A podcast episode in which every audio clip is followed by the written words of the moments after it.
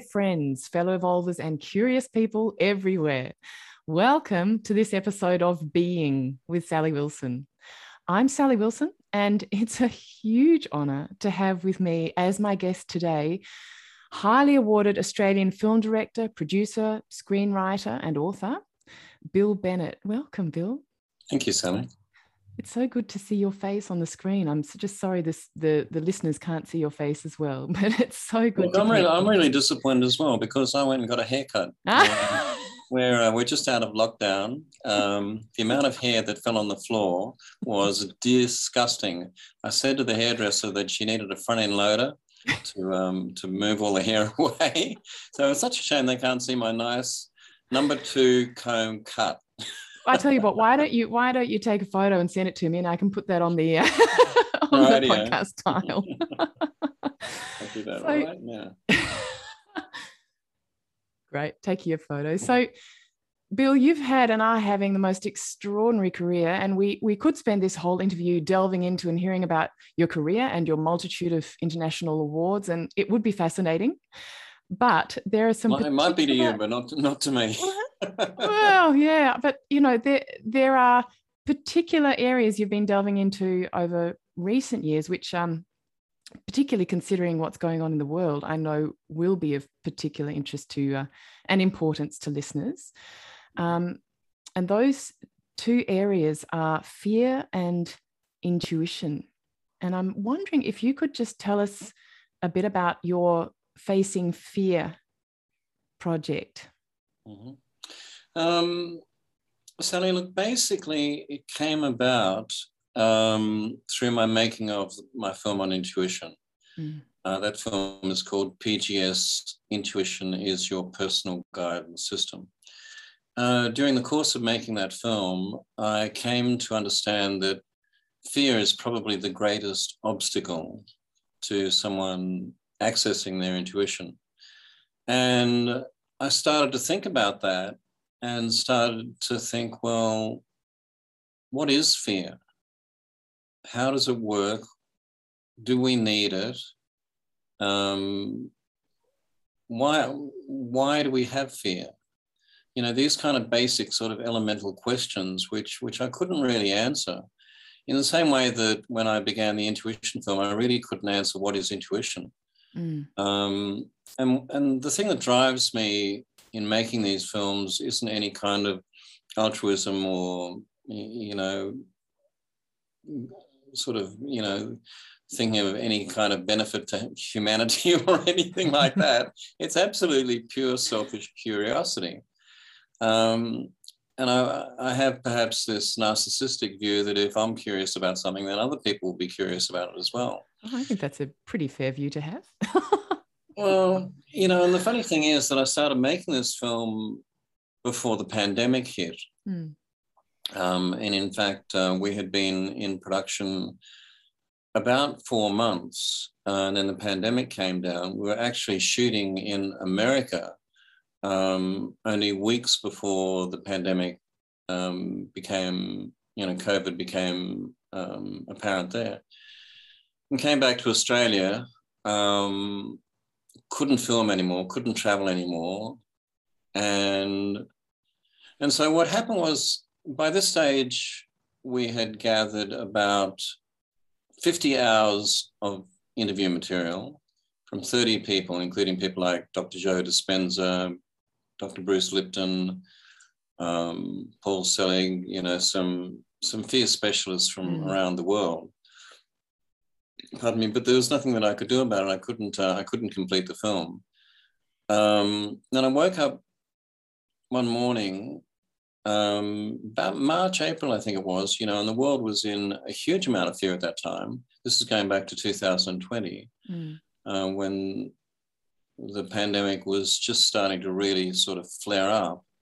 And we were all terrified because we didn't know what we were dealing with. We didn't know how severe it would be, what, how it was transmitted, all of these things. And, and you know, we saw images from Italy in particular at that point, people dying in their thousands, and then it started to hit America.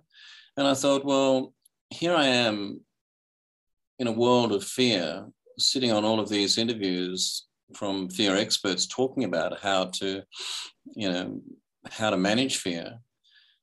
And I got um, I got this instruction that I should um, put put the interviews into service. So whilst I wasn't able to make a film, what I was able to do was I was able to edit down the interviews into a form that I could put up on the internet um, and make them make the interviews available for people then to sort of pick through.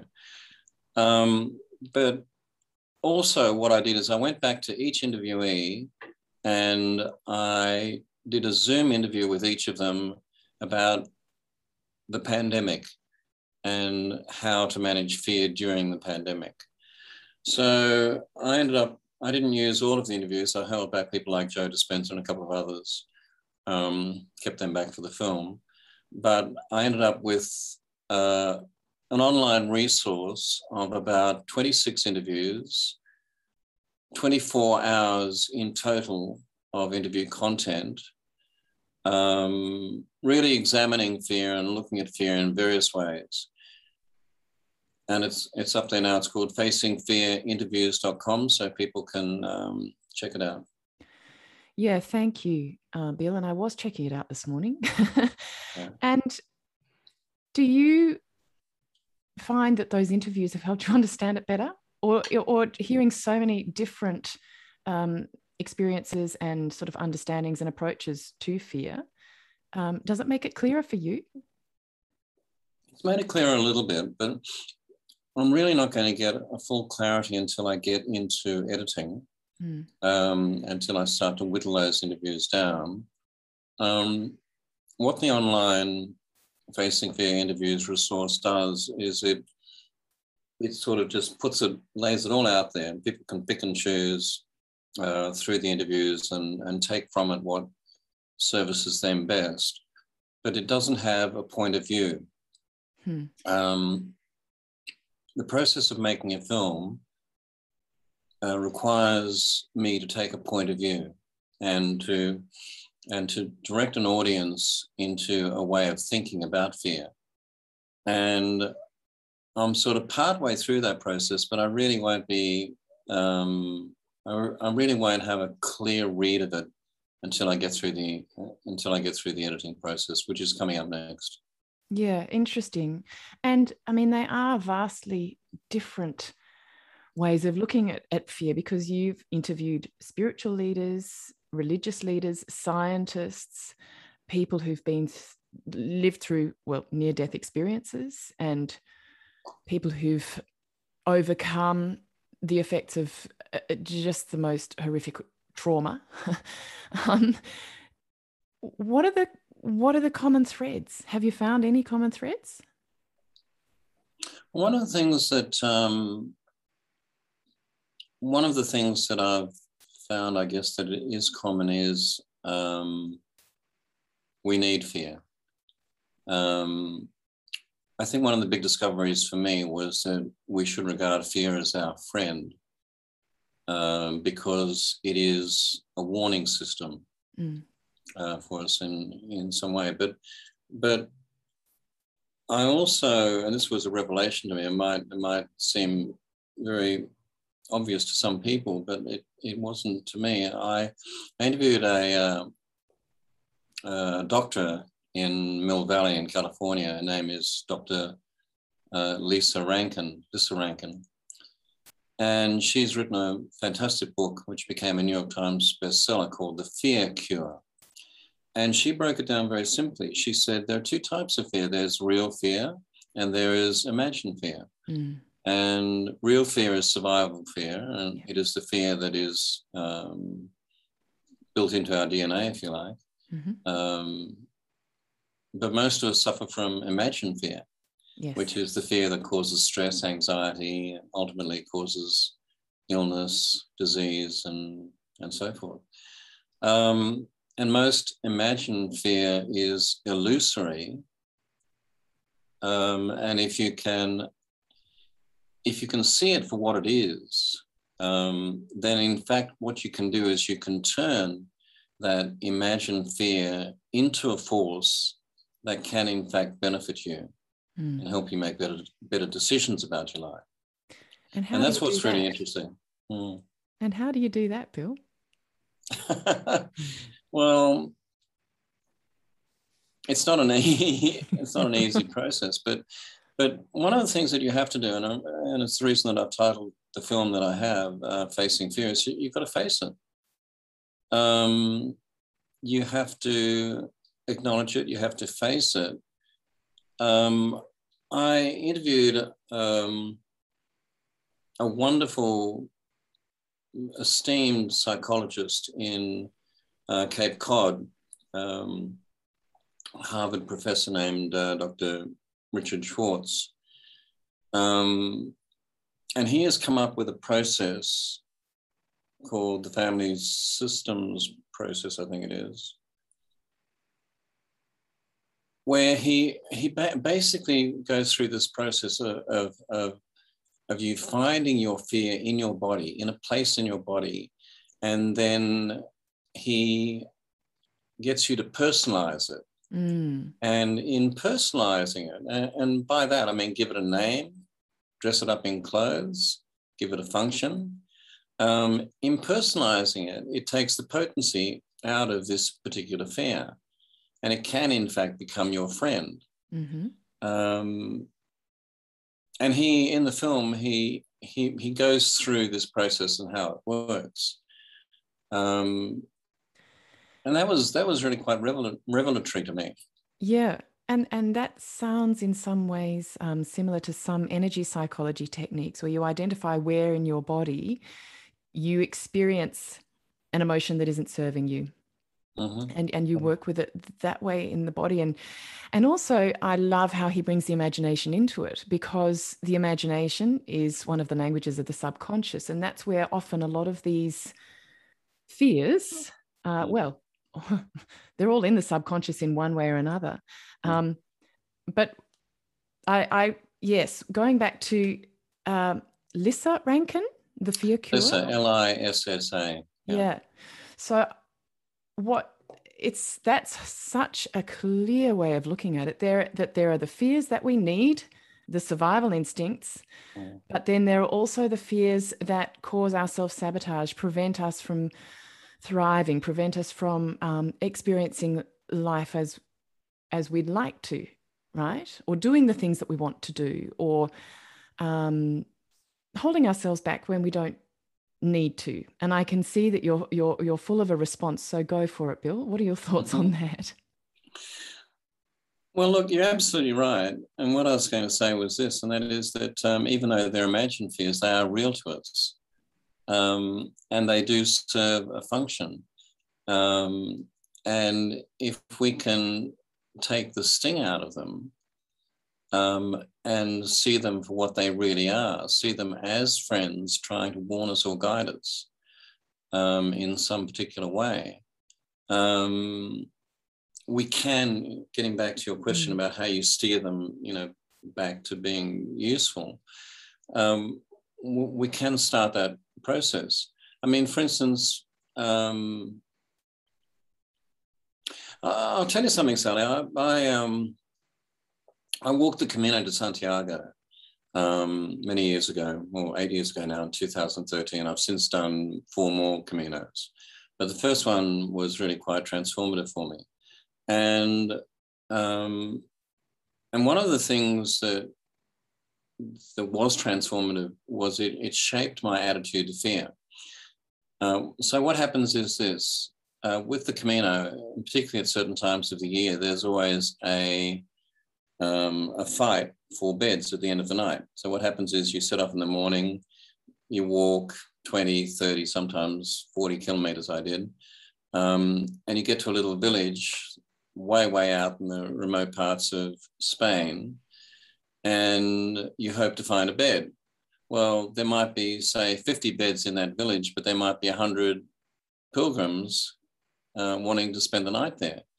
So what do those extra 50 pilgrims do? They they they walk to the next village. Um, you know, they so what happens is there's the, there's this sort of competitive urge each day for you to secure a bed that night. Um, and invariably, these places don't take bookings. It's on a first come, you know, first first get sort of basis. Mm. And so you're walking, and your whole day is spent fixating on whether or not you're going to get a bed. you know, so so you're sort of riddled with fear through the whole day, and every person that you see on the track um, that passes you, you see as being that that person's going to steal my bed, you know. Um, so it's part the whole purpose of walking a pilgrimage route. And I should explain, so I should go back. The Camino de Santiago is this pilgrimage route that, that goes from the French Pyrenees right the way across to uh, Santiago de Compostela, a, a, place almost on the west coast of Spain. And it's an 800 kilometer walk, the, uh, the classic, um, um, what they call the uh, Camino Frances. Um, so one time I was walking, I was walking across the Meseta, which is a very, very vast flat, flat plain. And I was thinking about this, I was thinking, this is destroying the whole experience for me, you know, worrying about, about getting a bed. And then something hit me. I thought, well, what's the worst that can happen? The worst that can happen is that I'll arrive in this village tonight and I won't get a bed. All right, that's that's the very worst. So so then what? It's a sunny day, there's no likelihood of rain. I can, I've got a sleeping bag. I could put the sleeping bag under a tree somewhere and sleep out in the open. That wouldn't be so bad. Or if it looked like it might rain, I could go to a church or you know a town hall or something like that and sleep on the porch. Um, I had seen some people sleeping in um, ATM booths. Um, so, and then I thought, well, that's not so bad. You know, I, I, okay. So if I don't get, if I don't get a bed tonight, the worst that can happen is I can sleep under a tree. You know, and that and that could be really quite interest, interesting. That could be a really interesting experience. And then as I walked, I started to think, well, what about if I take this this sort of this notion and then apply it to other parts of my life? You know, to, and particularly when I get back to Australia and I say, you know, I, I come back into my normal way of living.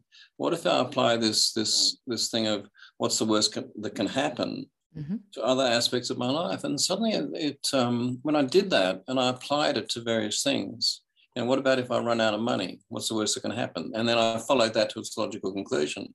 And then I reached that point and I faced it and I thought, that's not so bad. I can actually handle that yeah. what's the worst that can happen if you know if i if i get sick and die you know so you apply this to various things and you be absolutely rigorous in your process of of stripping back and stripping back and stripping back and facing each stage and then you get to the final point where you can't strip back any further and you face your elemental fears and you look at it and you go right there's a way that I can deal with that, and that's okay.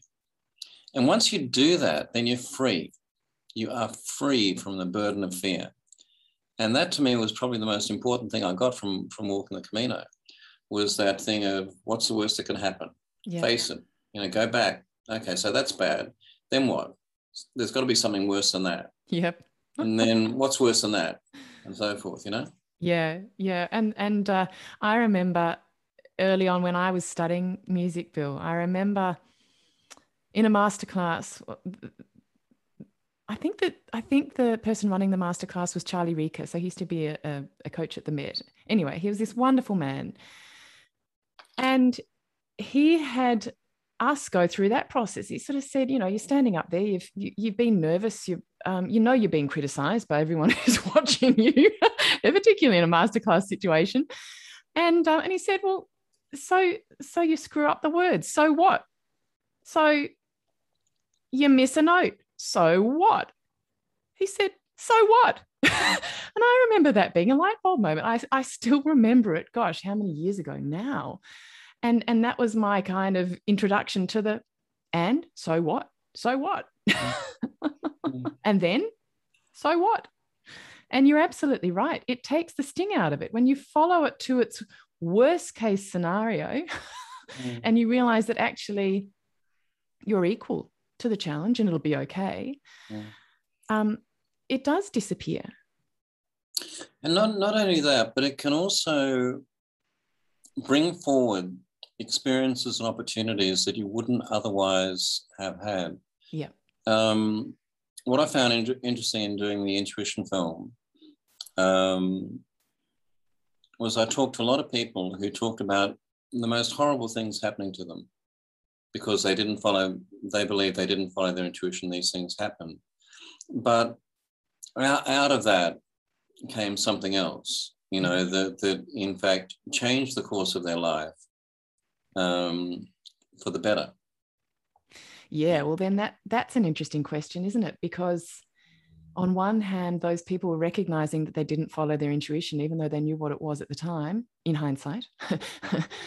um, and yet, kind of wonderful things have come out of them not following their intuition.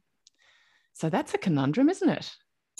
Well, it is a conundrum, and it isn't insofar as um, sometimes, I mean, people people talk about being hit by the spiritual two by four, um, and what that means is that you don't you don't realize you're getting a major life lesson until it's until you've had the lesson, and you look back on it and you go, okay, now I get it. Mm. Now I understand. Mm. And really, when it comes down to it, that's the purpose of life. That's yep. the purpose of us living is for us to make mistakes, to do awful, horrible things, you know, and then hopefully you learn something from it, and and in the end you come out of it a slightly better person. Mm. That's what we would all like to hope, anyway. Yeah. Um, I mean, there are there are some um, there are some examples where that doesn't happen, and one I could name would be Donald Trump. Okay, we're going to stop there, Bill. That's it for politics right now. yeah, yeah. But I would like to challenge the idea that our fears, even if they're imagined, serve a purpose. I I know that see see where I'm coming from. It's it's largely from the point of view of the subconscious mind. Um, so we all know now that our environment, our experiences when we're young, they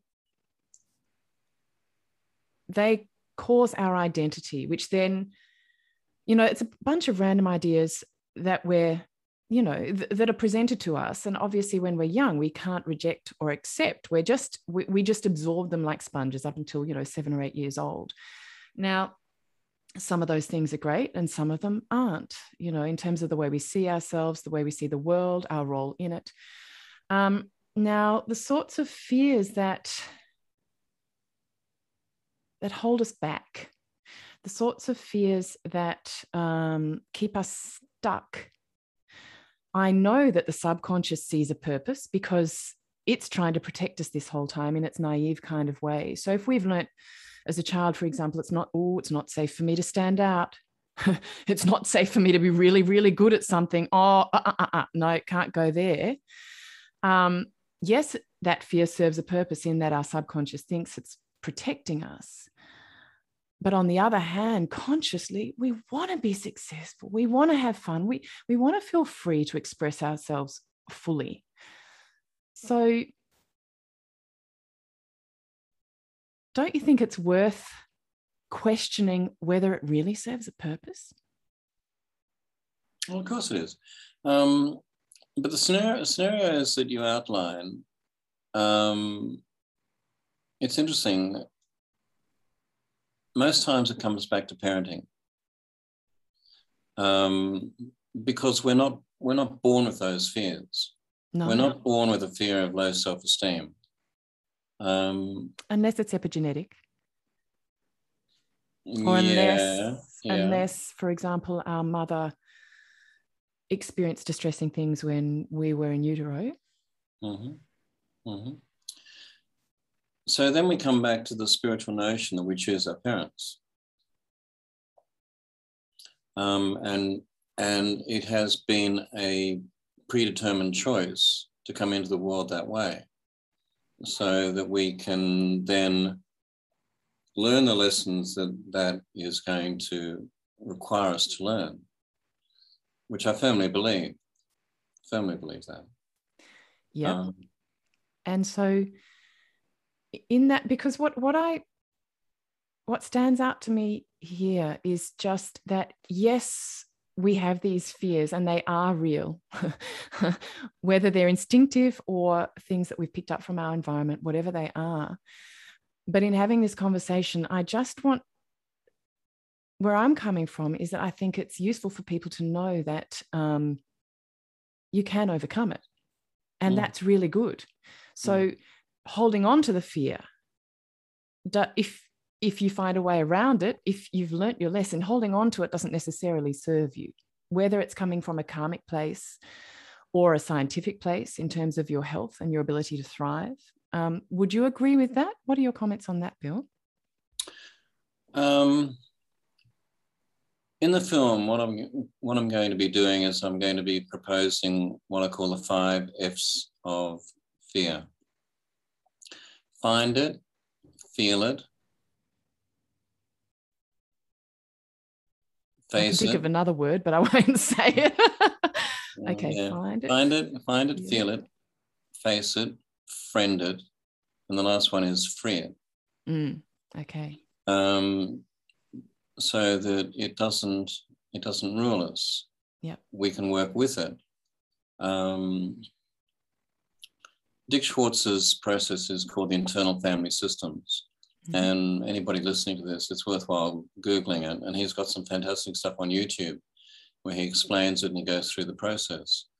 Um, but as I say, part, part of that is this notion of actually personalizing and befriending your fear. And in the and in the doing of that, you you free it from its hold on you. Um, now you can never totally get rid of fear, and you don't want to as well, mm-hmm. um, because it can really serve a useful function for you. But where it becomes destructive is when it when it overrides when it overrides you yeah. uh, it overwhelms you and you know we're in a time at the moment where this is happening a lot um, tragically yeah but um, but there are tools, you know, that that, mm-hmm. that can can be used for people to understand fear, and I think that's mm-hmm. probably the, the best thing that the first start, the first the first. You know, look, the other thing too, I've become this really strong advocate for, I think, probably the most powerful tool in the spiritual toolbox, and that is the capacity to ask. Um, of um, I started to understand the importance of asking with the intuition film. And I'll tell you a little story, um, which really sort of got me thinking about this. I've been trying to make that film for a long, long time, and I'd, I'd spent years and years researching and seeking investment and so forth. I'd, I'd had no luck. And I got to the point where I was about to give up, thinking that I just can't do it. You know, all, all my efforts had been had been uh, to vain. And I went to bed one night asking, and I said, right, in the morning, I've got to make a decision as to whether or not I proceed with this film or I drop it and move on. And that night, I had a very, very powerful and clear dream, which told me that I had to make the film. It it told me in no uncertain terms how I had to make it. Um, and I woke up almost like a cliche, you know, sort of straight, straight up, eyes wide open, with this very, very clear message. Yeah. And I looked across at the bedside clock and it was 4.44 in the morning. And then I had my iPad by my bedside and I Googled what does 444 mean. Mm. Um, and a passage from Doreen Virtue came up, the um, lady who does numerology and stuff like that. And um, it told me that 444 meant that I was at that moment surrounded by angels and masters and spirit guides urging me to move forward. And that if I trusted my intuition and my, and my inner guidance, then it would lead me to success. And that was the turning point for me. Mm. Um, I went back to sleep. And then when I woke up later that morning, I um, went out and booked tickets to India because that's where I knew I had to start filming. Yep. Went out and bought a camera and some sound gear and some lighting gear and, and began the film. And that happened because I asked. Yes. Now, the thing with fear is that you've got to ask for help. Um, and a lot of people don't do that. You know, they get themselves painted into a corner for whatever reason. And there are there are people and places and institutions and so forth that can help. Yeah. Um, and it's one of the things that I learned from Judith Richards, um, the Richards trauma process, process yeah. lady. The importance of asking, mm. you know, because um, because sometimes we're too timid or we're too ashamed to ask. But but um, people love to help, Sally. you know, yeah, I mean that's, what, that's oh, what I've learned. People just love to help. And it took me way too long to learn that. Yeah. way too long. And yeah. you know, when I I talked to my husband about this sort of thing, he so he used to be a concert pianist.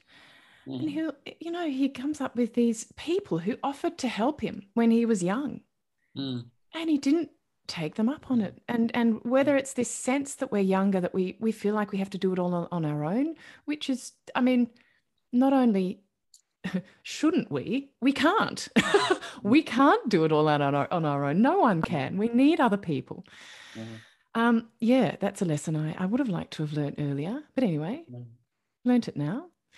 But um asking both um yes, people. But um, one thing that I've been learning about recently is the the HeartMath approach. So the HeartMath Institute, um, and so you've mentioned um, Richard Schwartz's or Schwartz Schwartz's approach. Um, mm-hmm. The HeartMath Institute approach is another way that that that listeners can you know they can go and tap into some of the resources that the HeartMath Institute offers in terms of not only how to free ourselves of fear um, in what, however, that sort of manifests, whether it's imposter syndrome or anxiety or OCD, whatever it is. Um, but through doing that, they also talk, you know, they talk about then having a clear pathway to your intuition, your perhaps some people would think of it as your higher self, your inner guide, however you want to think of it, because there is so much more information being passed from the, the heart to the brain through the nervous system than there is from the brain to the heart. So that's another one to look at. And as you mentioned, um, for listeners too, as you mentioned, TRTP, the Richards trauma process, um, being able to switch off that that survival response when it's not needed yeah. And and this leads then to intuition because yes we can ask people other people for help but asking for guidance inside and i know you have a kind of amazing story that that led you to understand or at least to to delve into what intuition is and how it works and everything um, in a in a you know really comprehensive way bill. Can you tell us that story? Do you know the one i'm talking about? About the truck? Yeah. Yeah. Well that really that really kicked it off. Um, mm. i was in new orleans making a movie. Um, i had to go to the airport early one morning for a casting session out of um, la i was driving to the airport. It was before dawn. It was dark. I was taking back roads. Um, I was running late. I checked out of the hotel a bit late. I was keen to get to the airport fast. I had an intersection coming up, no, no traffic on the road at all. Mm. Green light. I went to accelerate to make sure that I got through on the green. And a voice came out of nowhere saying, slow down. So I was very confused by this. And I, I, uh, I'd never heard anything like this. And I dismissed it. Um, um, went again to accelerate. the voice came in a second time, more emphatically, slow down. And this was just too weird for me. So I put my foot on the brake and I, I slowed as I entered the intersection. Mind you, there's absolutely nothing on the road to indicate any any danger or anything like that. Nothing. Yep. Um, and out of nowhere, this huge truck ran red light on the street on my right hand side, um, barreled through the intersection. I, I, then slammed on the brake fully. It narrow, narrowly missed me. Mm. Had I not heard that voice and had I not acted on that voice, then that truck would have um, would have killed me. Yeah. And so I got to the other side of the intersection and I pulled up and I was shaking because it had been a near miss. And but I was confused and I thought, what was that voice? Uh, you know, why? I had three questions. What was the voice? Where did it come from? And why did it save my life? Mm. And those three questions really then were what propelled me to make the film. I really wanted to explore. I really wanted to find out what that voice was. And, you know, the amazing thing is, Sally, this, and that is that I, so I ended up making the film.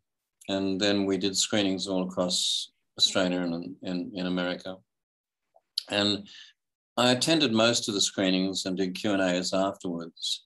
And and I'm not joking when I say at every single screening, somebody came forward and said, "Oh, I heard a voice too, and this is what happened," mm-hmm. and the voice saved their life or or was fu- fundamental in turning that person's life around to something else. Um, and this happened more times than I can tell you. Um, most times it, it was a voice that saved somebody's life. And so I've come away from the whole thing thinking, well, this, this, this is not special to me. You know, what happened to me is not special.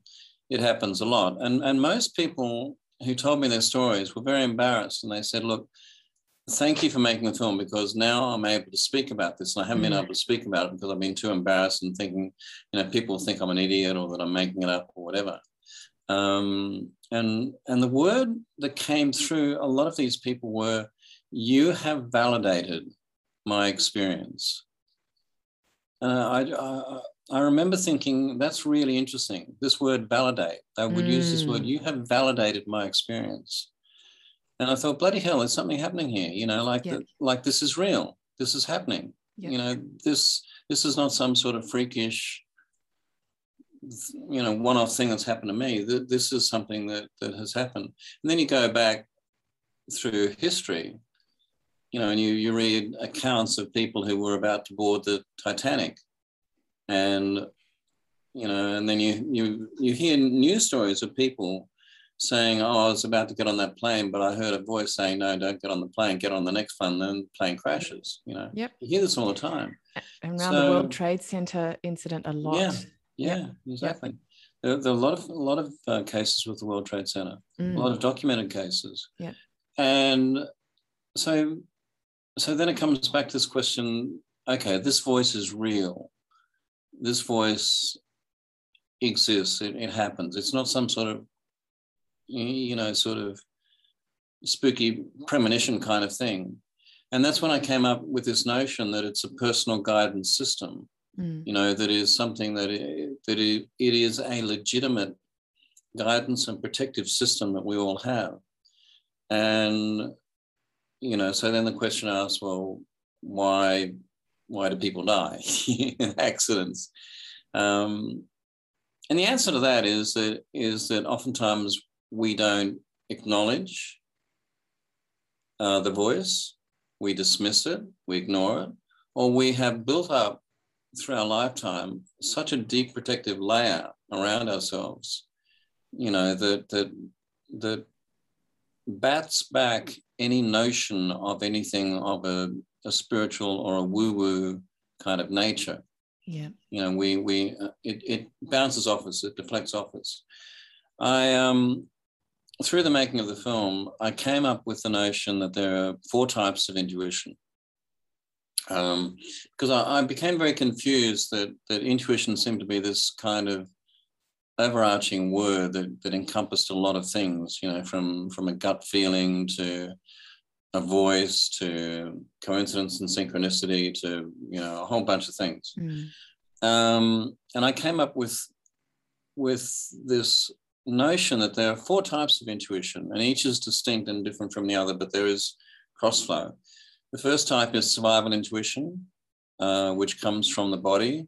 And that's the intuition that expresses when, for instance, you're walking down a road late at night and there's an alley coming up on your side and you, you, you feel the hairs prickle on the back of your neck and you, you get this sort of tingling sensation that's go, I'm going to cross the street right now. I'm not mm-hmm. going to walk past that alley. Yep. That's survival intuition. Yep. And it expresses through the body. Then there's what I call cognitive intuition, which is intuition based on expert knowledge um, expertise. And that, that's the intuition that does express as a gut feeling. You know, a CEO might make a, a, a gut decision for his company, re- reject all the research, re- mm. reject all of the, the, the board members and their advice and so forth. He goes, no, I'm going to make a gut decision. Steve Jobs is a great one at this. Mm-hmm. Um, but it's based on his expert knowledge. It's a, a, a, process of intuition that quickly accesses what I called um, subsume memory recall. Mm, Malcolm Gladwell talks about that, doesn't he? He does in Blink, mm. yeah. Um, so that that's what I call cognitive intuition. Yep. The third type is what I call mystical intuition, which is the voice, mm-hmm. uh, which can't be explained. It's inexplicable. Science has tried to tried to prove that mystical intuition exists, but it can't because it works within the energetic spiritual system. Mm. Um, the fourth type of intuition, which I've only recently come to kind of understand is what I call proxy intuition. And that is intuition that happens through somebody else. In other words, you know, that person who is about to get on the flight, they may have that protective layer over them. They, they might have a niggle going, oh, I don't think that's, you know, for some reason, I don't think I should get on that flight. And then they get a call from, you know, from somebody saying, look, I can't explain this, but yep. I don't want you to get on that flight. Yep, or yep. it could be something like, hey, you've got to come back and, you know, check that your brother is okay or something like that. Yeah. It's it's intuition that happens that comes through somebody else. Because the number one function of intuition is to keep us alive. Mm. Because we can't fulfill our life purpose if we're dead. So it's both a protective uh, system and it's a guidance system as well. So, the first step, from what I understand from your research and everything, the first step to being able to tap into this, um, you know, PGS um, is to free yourself of fear. Yeah. How well, else do you, how, how do you, how do you tap into it? Okay, so so in the film, what I do is I go through five steps: stop, listen, ask, trust, follow. Um, now, bless you. I hope that's not a COVID sneeze. um, stop, listen, ask, trust, follow. So to access your intuition, you first got to stop because you're getting pinged. What I call um, DDMs, direct divine messaging. You're getting pinged by DDMs all the time. Um, but because we live such busy lives, we we can't pay attention to them. So at some point you've got to stop. Now mm that can just be literally switching off, turning off your, your phones, um, finding a place, even just for five minutes to sit quietly with your own thoughts. Um, then you've got to listen. And by listen, I mean, I mean not only actually listen to that that inner guidance that will come to you, but also it can be it can be things like you're sitting in a coffee shop and you've got a problem and you're trying to work out the problem. And then some music comes on in the coffee shop, and the lyrics of that song are exactly what you need to hear right at that moment. You go, bingo, I got it. And you don't realize, you might put that down to co- absolute coincidence. You may not even realize that the song has been playing, you know, mm. might operate on a subconscious level. but that is that's part of your guidance system working for you. But listening can also be observing. You, you know, you might be in a coffee shop and you might um, a bus might go by and there might be something on the side of the bus, an advertisement or something, uh, or a name or something like that. And you go, crikey, that's right. I, I forgot. I've got to ring Bob. Mm. Um, you know, because the, the name Bob was on that thing. And you ring Bob, and then Bob offers you a job and it changes your life. You know, yeah. I mean, there's stuff like that. So stop, listen, ask. We talked about ask. Yeah. Big one then is trust. That's a big one. it's a huge one, you know, because we can go through that whole thing. But then, but then for us to trust mm. our intuition is the big hurdle that most of us can't overcome. And the only way that we can begin to trust our intuition is to see it working in small things. And then when the bigger things come along, you have built up a bank of trust where you go, okay, I'm going to run with this. To give you an example, um, I, I believe in the parking angel. Like I have been able to get the best parks in the most unbelievable situations. Um, you, know, like 10:30 on a Saturday morning, Christmas Eve, I get a park right outside the department store that I need to get to. Um, and it's because I ask, um, but I also, but I also trust. You know, mm. so I don't, I don't take the park that will mean that I've got to walk 15 minutes to the elevator. I go, mm. no, there's going to be a better park. I'm going to find it. Yeah. And and every single parking space is, is packed. Everything is jammed. Yep.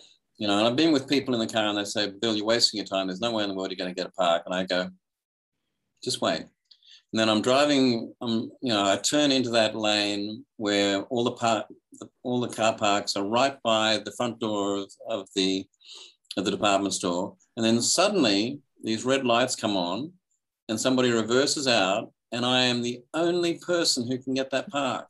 Yep. And I say, thank you. And I slip in. Yep. Okay. So, so once you see it working in those little ways, then you build up a level of trust so that when a big life decision comes along, like, um, you know, should I make that business decision? Should I commit to this relationship?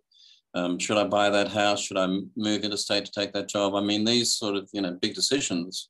And your rational self says, you should do this. Your intuitive self says you should do this. You go with your intuitive self because you've built up that trust. Yeah. Beforehand, you you understand that your intuitive self is a legitimate form of guidance and you run with it. And Sally, I've got to say, just to finish, that the times when I've really messed up in my life, the times when I haven't listened to my intuitive self, yeah. and the times that where things have worked out have been when I've, I've run with with listening with my intuition. And I only say that now retrospectively mm. because at the time I didn't realize. You know, but when I look back on it now, those things that worked out for me were based on an intuitive response. Yep. Yep. And and you know, with that intuitive response, of course, is is the um the surrendering of the need to control. just yeah. just pointing that out because we think yeah. that we're you know we might think that we're listening to our intuition and then we uh, but then we have a very firm idea of how we want it to turn out. Mm-hmm. and that's very rarely the case with intuition right? Oh yeah uh, part of trusting is surrendering absolutely for the parking angel. Yeah. Yeah. Because you do have to let, let go of control. Uh, yeah. and part of that is understanding the concept of divine timing. Mm. um, and I've come to I've come to realize this that um, your timing is different from divine timing. Um, you might want something to happen within a certain time frame, but it may not be in your best good for that to happen. And, and I'll give you a very practical, um, very practical example of that. Again, it comes back to making my film on intuition. Mm. Um, I was raising money as I went. And sometimes money would come and then sometimes money would stop. Um, and I would progress the filming, you know, when there was money and then I would stop when there wasn't. Yeah. And what I started to realize was that when I when I was making rational decisions about production, the money would stop. Yeah, right. uh, and as soon as I started to make intuitive decisions, the money would come. And the other thing too that I, that I noticed was this, and that is that I was learning as as I went. You know, I was learning about intuition as I went. Mm. And it's a very very complex subject. Mm. Um, and there were times when I didn't have enough knowledge or wisdom to take the next step with a film. And when that happened, the money dried up. Mm, and then yep. I would be directed towards a particular book, or I would do more research, which would lead me to somebody who gave me information. Mm. And and then I'd go, okay, now I get it. And then the money would come. Yeah. So what was happening was that I was being drip fed um, quite deliberately because, to put it this way, if somebody had written me a check you know, for the full amount of the budget at the beginning of the film, the film would have ended up a mess. Mm. it okay. would have ended up a mess because I did not, at the beginning of the film, understand what I was doing. Mm. And so I had to go through a three year process. That's how long it took to film. A three year process of making that film to really kind of get it. Um, and that, that was divine timing. Mm.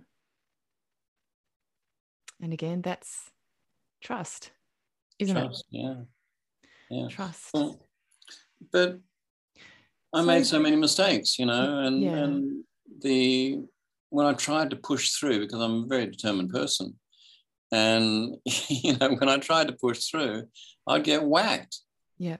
You know, and they'd say they'd say, no, it's not, it's not time. You know, you need to you need to go back and do more work before you're ready to, to take the next step. Yeah. Yeah. Can you just talk about the last step a bit more, Bill, the follow step? Um, a lot of people go through the four stages. They stop, they listen, they ask, and they do trust. But then when it comes down to it, they don't follow through. Yeah. They don't have the balls. Um, and I see this time and time again. Um, I, I see it time again in so many things. People go, Yep, okay, I understand, I get that, but oh, you know, I've got to I've got to put money aside for my retirement, or yep. Yep. you know, I I just can't leave my job because you know I've, I've got superannuation, whatever, you know, they don't have the balls to follow through. It comes back to the fear, doesn't it? You got to you mm, got to clear exactly. the fear exactly. before you can take that final step. Because if you don't, you'll come up with all sorts of justifications and they'll feel real. Exactly. they'll feel like exactly. real reasons. exactly, Sally. You're absolutely right. You know, and this is this is the conclusion that I came to towards the mm. end of making the film. You know, that um, that fear is the biggest obstacle to to your true fulfillment and your and fulfilling your, your true potential as a human being. Mm. You know, mm. that's what it comes down to. Yeah because our potential is limitless. The only thing that's, you know, is that's limiting our our potential is fear. Yeah. Yep. One of my favorite wise guys, um, Swami Muktananda. I don't know. He's he's passed away. I don't know if you came across um, Siddha Yoga in your in your travels, Bill, but in his book, uh, The Mystery of the Mind, he said, you know, the mind overwhelms your discrimination if you're not mm. aware of how it works.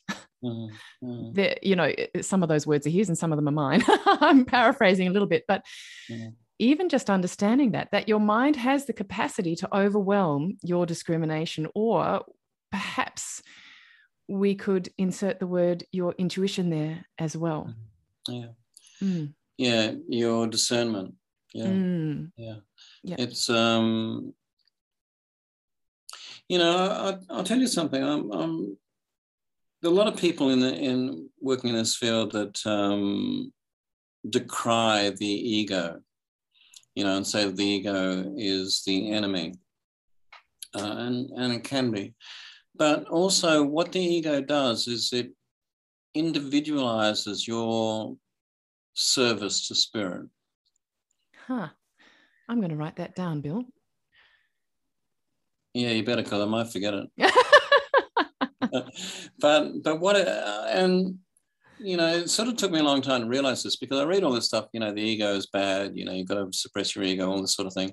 I think that's actually a nonsense because we we each need to be in service in our own particular way. You are in service in your own particular way, you know, based on your life experiences and and so forth.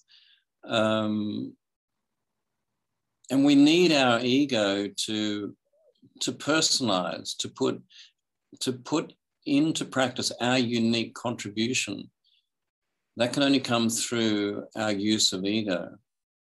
Um, you know, so yes, the ego can, you know, as you say, overwhelm at times, but but but used correctly, the the ego allows us to contribute uniquely in our own particular way.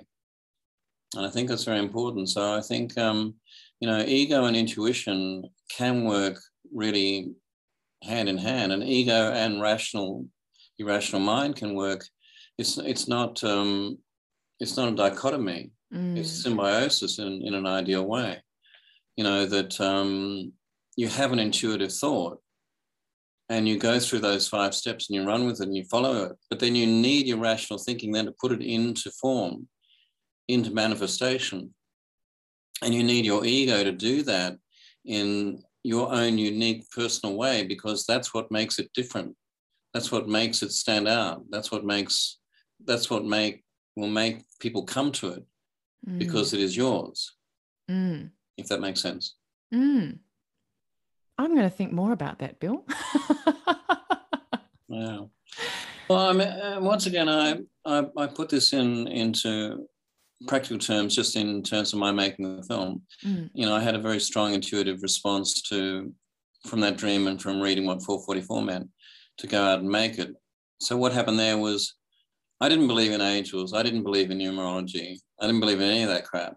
Right. I'd come from a very evidence-based background. Yeah. Um, but I decided that it was just too weird for me to ignore, and so that I had to run with it. And I'll, and by the way, every other way of trying to make this film had not worked. so like, I had to try something different because all, all other efforts had failed. So, so then having having trusted and followed through, um, and the rule that I made myself in making the film was that I would make the film intuitively. And like I say, at times I didn't, and things stopped and so forth. Yeah. Um, but then I used filmmaking craft and I used my own ego um, then to individualize the film. Mm. You know, so so and then it manifested in form in the film that's now out there. But you know, you... so so that's an example of using rational thinking and using ego to manifest something that can contribute and can be in service. Mm. And as you were implementing your craft and your knowledge and your rational um, mind, were you doing it intuitively? Yeah, yeah, absolutely. Because um, um, like I say, you get DDMs all the time. You know, they're, they're coming at you constantly. Um, one of the, one of the important things in making the film was I realized uh, in in going through all the interviews that I went through, the word "pay attention," the two words "pay attention" came up time and time again with the people that I interviewed. Pay attention, mm. pay attention, pay mm-hmm. attention, because we're getting these messages. Yep. Um, but um, yeah, it is. It is a process of discernment to sort of sift sift through what is useful, um, what isn't, and that once again comes down to ego. You know, your your own your own unique level of understanding that you are at that moment. Mm. Mm. Your own unique vibration, if you like, because we all vibrate at different levels. Yeah. Yeah. Bill, thank you so much. what have I done? thank you I'm, for. I'm um, well, no, thank you for being so generous in in sharing your time with me and and with listeners and for um, sharing your knowledge and your understanding and the richness of all the the stuff that you've delved into. Thank you for your curiosity. Thank you for that. Oh, look, that's very sweet of you, Sally. Thank you. But but look, I've got to say a couple of things. Number one, I'm an ordinary bloke. You know, I'm I'm I'm there's a great haircut. A nice haircut. Yeah, it's such a shame people can't see it. um, but I don't have any particular powers. I, you know, I don't have any mystical powers or psychic powers or anything like that. I'm just an ordinary bloke with a bit of curiosity, and I do have the capacity, you know, through decades of being able to communicate in, in a particular way. Um, but and I'm I'm I'm I'm like I'm in grade one. You know, there's so much to learn. Aren't we so all in grade one or prep? Yeah. yeah. Yeah. Exactly. But yeah, maybe I'm being too full of myself. Maybe I'm not quite a grade one yet. Maybe well, I was thinking prep. of myself then when I said prep. I, am definitely in prep, but I'm enjoying prep. You know, that's that's important as well, isn't it? absolutely, absolutely.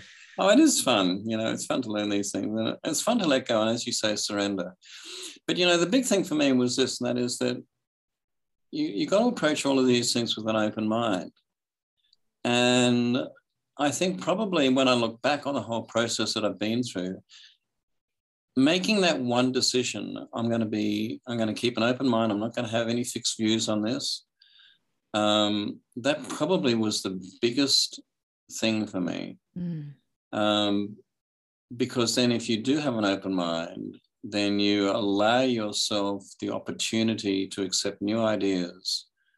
Yeah. That will be challenging, Absolutely. Yeah. Mm. Mm.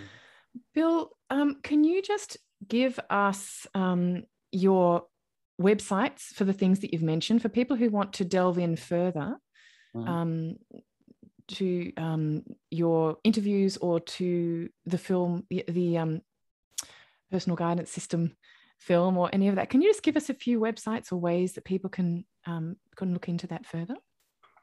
Um, yeah, thanks, Sally. The Intuition film can be bought on iTunes or Google Play, um, or YouTube, or um, um, a couple of other things. But but also people can access uh, the film through the film's website, which is pgsthemovie.com. Okay. pgsthemovie.com. The um, uh, the Facing Fear interviews, um, the website is facingfearinterviews.com. Okay. Interviews with an S. Um, and hopefully, this time next year, the Facing Fear film will be finished. Yep. And yep. like I say, that that will be that will be a film that will be personalized it's going to follow the same template as PGS the movie. Yep, great. And and PGS the book is available on Amazon, yes? It is, yeah. So what the book is is it's a book of the film, but it also expands on the film. Okay. So it uh, it brings in a number of concepts that I've kind of um, thought through since making the film. Mm. For instance, those four types of intuition I discussed. Wonderful. Thank you, Bill. And and I know that you always have an, you also have a newsletter because I, I I was looking at one of your newsletters from 2020. And um and you know what? It just popped up. Um I've got them all in my inbox. I've got them all there. And it was um about uh, how fear clouds our or prevents our uh, uh ability to be intuitive Oh. Um, so that just happened to be the one that was a, a DDM that I got this morning. Oh, um, yeah, that's that's from my website, um, my blog, and that's uh, pgstheway.com. Okay. Um, pgstheway.com. So I started that blog uh, just when I was um, doing the Camino as a way of um, communicating back to my family and friends. Right and it's since uh, taken on quite a big following. Yeah, yeah, I imagine it has. I mm. I think it's wonderful. Well, thanks again, sincerely, Bill. It's been such a pleasure speaking with you. Thank you. Oh, Sally, thank you for the opportunity. And uh, listeners, thank you for tuning in and for being part of this great community. And of course, we'd love it if you if you interacted with us, if you gave us a review or a comment, or if you share this episode with other people you think would be interested. And of course, you can also connect with us on social media. That's Instagram and Facebook at I am Sally Wilson. I'll look forward to meeting with you over the waves next time.